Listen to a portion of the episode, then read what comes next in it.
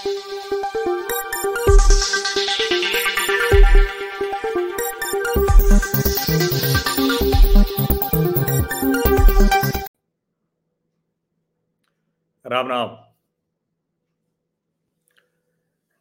Reserve bank of India की एक report आई है।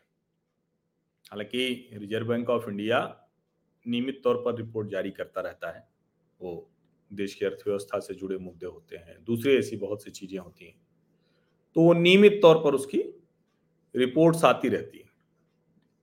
लेकिन उन रिपोर्ट्स में कभी कभी बड़ी महत्वपूर्ण सी जानकारी होती है। वैसे तो सारी जानकारियां महत्वपूर्ण होती हैं, लेकिन कहते हैं ना कभी कभी कुछ एक ऐसी जानकारियां होती हैं जिसको हम सबको जानना चाहिए, क्योंकि वो सवाल हमारे सामने अक्सर मुंह बाए खड़े रहते हैं।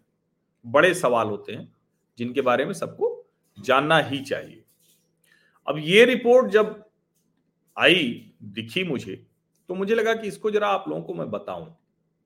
अब ये रिजर्व बैंक ऑफ इंडिया की वेबसाइट है, सब कुछ आजकल ऑनलाइन होने की वजह से बहुत सब ट्रांसपेरेंट रहता है, तो ऐसा नहीं है कि कोई मैं ज्ञानी हूं, विद्वान हूं कि मैं ही आपको बताऊंगा। आप भी अगर चाहें तो जाके देख सकते हैं, आप भी चाहें तो ये सारी चीजें हैं। बस थोड़ा समय देना पड़ेगा, थोड़ा पढ़ना लिखना पड़ेगा, तो वो आपका समय बचे इसके लिए मैं ही वो काम कर लेता हूं। अब ये रिजर्व बैंक ऑफ इंडिया की जो नई रिपोर्ट्स हैं वो ये हैं।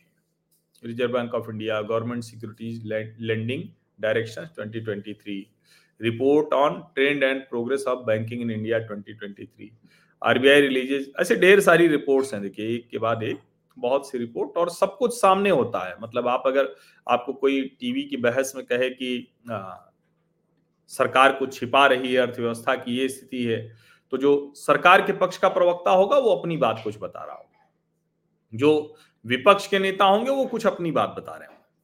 तो उसका तरीका यह है कि हमेशा ओरिजिनल सोर्स पर जाइए। ओरिजिनल सोर्स क्या होता है? जिस डिपार्टमेंट का आंकड़ा है, स्टैटिस्टिक्स है, उस डिपार्टमेंट पर जाकर देखिए, या स्टैटिस्टिक्स डिपार्टमेंट के भी सीधे आंकड़े मिल सकते हैं।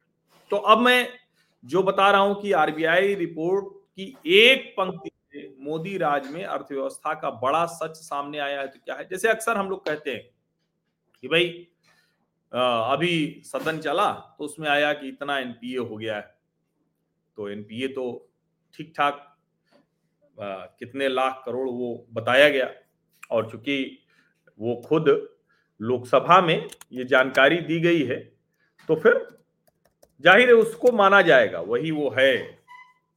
अब पूछा गया जब, तो क्या आया जरा देख लीजिए। लोकसभा में जो बताया गया है वो The gross non-performing assets ratio for public sector banks declined from 14.6% in March 2018 to 5.53 in December 2022. अब ये जो दिसंबर 2022 की रिपोर्ट आई है, तो इसका मतलब तो ये थोड़ी पुरानी रिपोर्ट हो गई, क्योंकि अब तो ये दिसंबर 2023 आ गया। लेकिन फिर भी एक आंकड़ा ये है और महत्वपूर्ण आंकड़ा है जो ये बता रहा है ना। तो अब ये जो आंकड़े आते हैं जो लोकसभा में बताए जाते हैं वो तब तक के लेटेस्ट आए रहते हैं, लेकिन आरबीआई का एक आंकड़ा, और जिसको कहा गया कि क्या पैसा लेके लोग भाग जाते हैं, तो इसमें जो ये वाली रिपोर्ट है ना, ये वाली reports on trend and progress of banking in India, तो ये रिपोर्ट मैं आपको दिखाता हूँ। ये जो है ये रिपोर्ट ये कल जारी हुई है, ठीक है। अब इसमें की एक लाइन उसको जरूर पढ़ना चाहिए। ये देखिए, report on trend and progress of banking in India highlights क्या क्या है। बड़ी लंबी रिपोर्ट होती है, लेकिन हाइलाइट्स ही देखेंगे क्योंकि और तो ठीक है बात कर लेंगे। The consolidated balance sheet of scheduled commercial banks in 2023 expanded by 12.2%, driven by credit to retail and services sectors. Deposit growth also picked up, although it trailed credit growth. अब ये मोटा मोटा ये है कि 12.5% ओवरऑल जो कमर्शियल बैंक हैं, scheduled commercial bank, उनका बढ़ा है, विस्तार हुआ है, सब कुछ सारी चीजें बढ़ी हैं, लेकिन फिर भी क्रेडिट ग्रोथ थोड़ी कम भी हुई है। The capital to risk weightage assets ratio ये भी बता रहा है 16.8, लेकिन इसको सबको छोड़ देते हैं। सबसे महत्वपूर्ण, वैसे तो सब जरूरी आंकड़े हैं, ये वो आंकड़ा है, सिर्फ एक लाइन है, और इसको समझ लेंगे तो आपको समझ में आ जाएगा। The improvement in asset quality of banks that began in 2018-19 continued during 2023 and H1 23-24 with gross non-performing assets ratio at 3.2% at end September 2023. H1 जैसे Q1, Q2, Q3, Q4 यानी चार तिमाही एक साल में, फाइनेंशियल ईयर में, FY उसको कहते हैं फाइनेंशियल ईयर, तो चार तिमाही हो गई। वैसे ही H1, H2 यानी एक छमाही, दो छमाही। अभी जो सितंबर में खत्म हुई छमाही, इसको कैसे समझेंगे?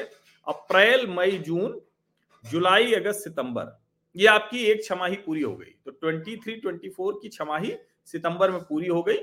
अब अक्टूबर, नवंबर, दिसंबर का आंकड़ा बाद में आएगा, अभी तो दिसंबर खत्म ही हो रहा है। GNPA gross non performing assets ratio 3.2%, जिसको लोकसभा में 5.53 सुना था ना हमने, तो आंकड़ा आएगा तो आंकड़ा जाहिर है, देश की अर्थव्यवस्था बड़ी है तो कितने लाख करोड़ एनपीए हो गया, कितने कर्ज वापस नहीं आए, वो सब आएगा। लेकिन सच ये है कि लगातार ये बेहतर हुआ है। 2018-19 से इसमें सुधार आना शुरू हुआ। The improvement in asset quality of bank, इसके पहले एसेट क्वालिटी का मतलब यही कि आप जो कर्ज दे रहे हैं वो डूब तो नहीं रहा है। आप जिस आधार पर कर्ज लिए हो, संपत्ति, पता चला कि जिसने कारोबारी ने कर्ज लिया है 5 करोड़ की संपत्ति है और उसके ऊपर कर्ज हो गया 6 करोड़ रुपए, अगर 5 करोड़ पे 1 करोड़ है तो जाहिर है कि वो बड़ी आसानी से दे देगा, उसके पास रिकरिंग जो होगी। तो ये मोदी राज में अर्थव्यवस्था का सच है। एसेट क्वालिटी इंप्रूवमेंट शुरू हुआ 2018-19 से, और 22-23 में और बेहतर हुआ, और 23-24 में सितंबर की जो छमाही खत्म हुई है उसमें 3.2% जीएनपीए रह गया, जो gross non performing asset ratio है। कुल कर्ज के लिहाज से जो एनपीए है वो मात्र 3.2%, इससे बेहतर क्या होगा। हालांकि ये भी हम खत्म कर पाए, ये भी न रहे तो और अच्छा है। आप सभी का बहुत बहुत धन्यवाद। देखिए ये जरूरी खबर थी, और मैं बार बार आपसे कहता हूं, देखिए राजनीति तो ज्यादा रहेगी, लेकिन ये जो अर्थव्यवस्था से जुड़ी खबरें हैं ये मैं आपको जरूर बताता रहूंगा। ये बड़ी महत्वपूर्ण होती हैं, इनका अपना एक प्रभाव होता है, इनका एक तरह से कहेंगे सबसे बड़ा प्रभाव तो यही होता है। अब इस आंकड़े को और आप अच्छे से समझना चाहें तो इससे समझ लीजिए कि 10 सालों में सबसे बेहतर स्थिति है ये। मतलब अगर उस 3.2% को समझें, banks asset quality touches decadal high at GNPA ratio falls to 3.2%। समझ रहे हैं ना?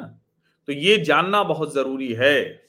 जो कोई कहे कि अरे बहुत खराब स्थिति हुई, बहुत गड़बड़ हो गया, तो ऐसा नहीं है, और ये लगातार सुधर रहा है। मार्च में ये 3.9% था, अभी 3.2% हो गया। इसका मतलब कि gross non performing asset ratio लगातार सुधरता दिख रहा है। 18.3 से 3.2 पे आ गए। इसका मतलब कि जो हमारे मॉनिटरी मेजर हैं, जो कुछ मॉनिटरिंग मेजर हैं, जो हमारे रेगुलेटरी मेजर हैं, वो सब ठीक काम कर रहे हैं। मुझे लगता है क्लैरिटी हो गई होगी, कोई कंफ्यूजन तो नहीं है ना आपके मन में? क्योंकि कई बार जब ये सवाल आता है और कोई खड़ा हो जाता है, और मैं बार बार कहता हूं क्योंकि मैं उन सवालों का जवाब यहाँ अपने सामाजिक परिवार के साथ ज्यादा थोड़ा विस्तार में देता हूं। हालांकि अब कोशिश करता हूं कि उतना भी विस्तार ना हो जाए कि 40 मिनट, 50 मिनट, 1 घंटे का वीडियो हो जाए। 15 मिनट के भीतर ही बात करता हूं, जिससे कि आप उसको साझा कर सकें, आगे बढ़ा सकें। और मैं तो ये भी कहता हूं, आपको ठीक लगे तो उसका छोटा 1-2 मिनट का हिस्सा काट के भी आप आगे बढ़ा सकते हैं। देश में नॉन परफॉर्मिंग एसेट्स बेहतर स्थिति में है, यानी जो लगातार बढ़ते जा रहे हैं तो कम हुए हैं। वसूली भी पहले से बेहतर हुई है, हालांकि अभी भी बहुत बड़ा हिस्सा है जो अगर अमाउंट के लिहाज से कहेंगे तो वो ठीक ठाक सा हिस्सा है। इसमें कोई मतलब भ्रम की अवस्था नहीं होनी चाहिए। लेकिन जो डूबे हुए कर्ज हैं वो धीरे धीरे कम होते गए हैं। जो एसेट क्वालिटी है वो बहुत बेहतर हो रही है बैंकों की, जिस आधार पर वो कर्ज देते हैं, यानी उनकी स्थिति अच्छी है, वो खतरे में नहीं है, किसी तरह की मुश्किल में नहीं है। तो अब ये बात तो कहने के बाद आपको ये कहने की जरूरत है नहीं कि इसको साझा कीजिए ज्यादा से ज्यादा लोगों तक, तो सब्सक्राइब कर लीजिए, नोटिफिकेशन वाली घंटी दबा दीजिए, लाइक का बटन दबाइए। बहुत बहुत धन्यवाद।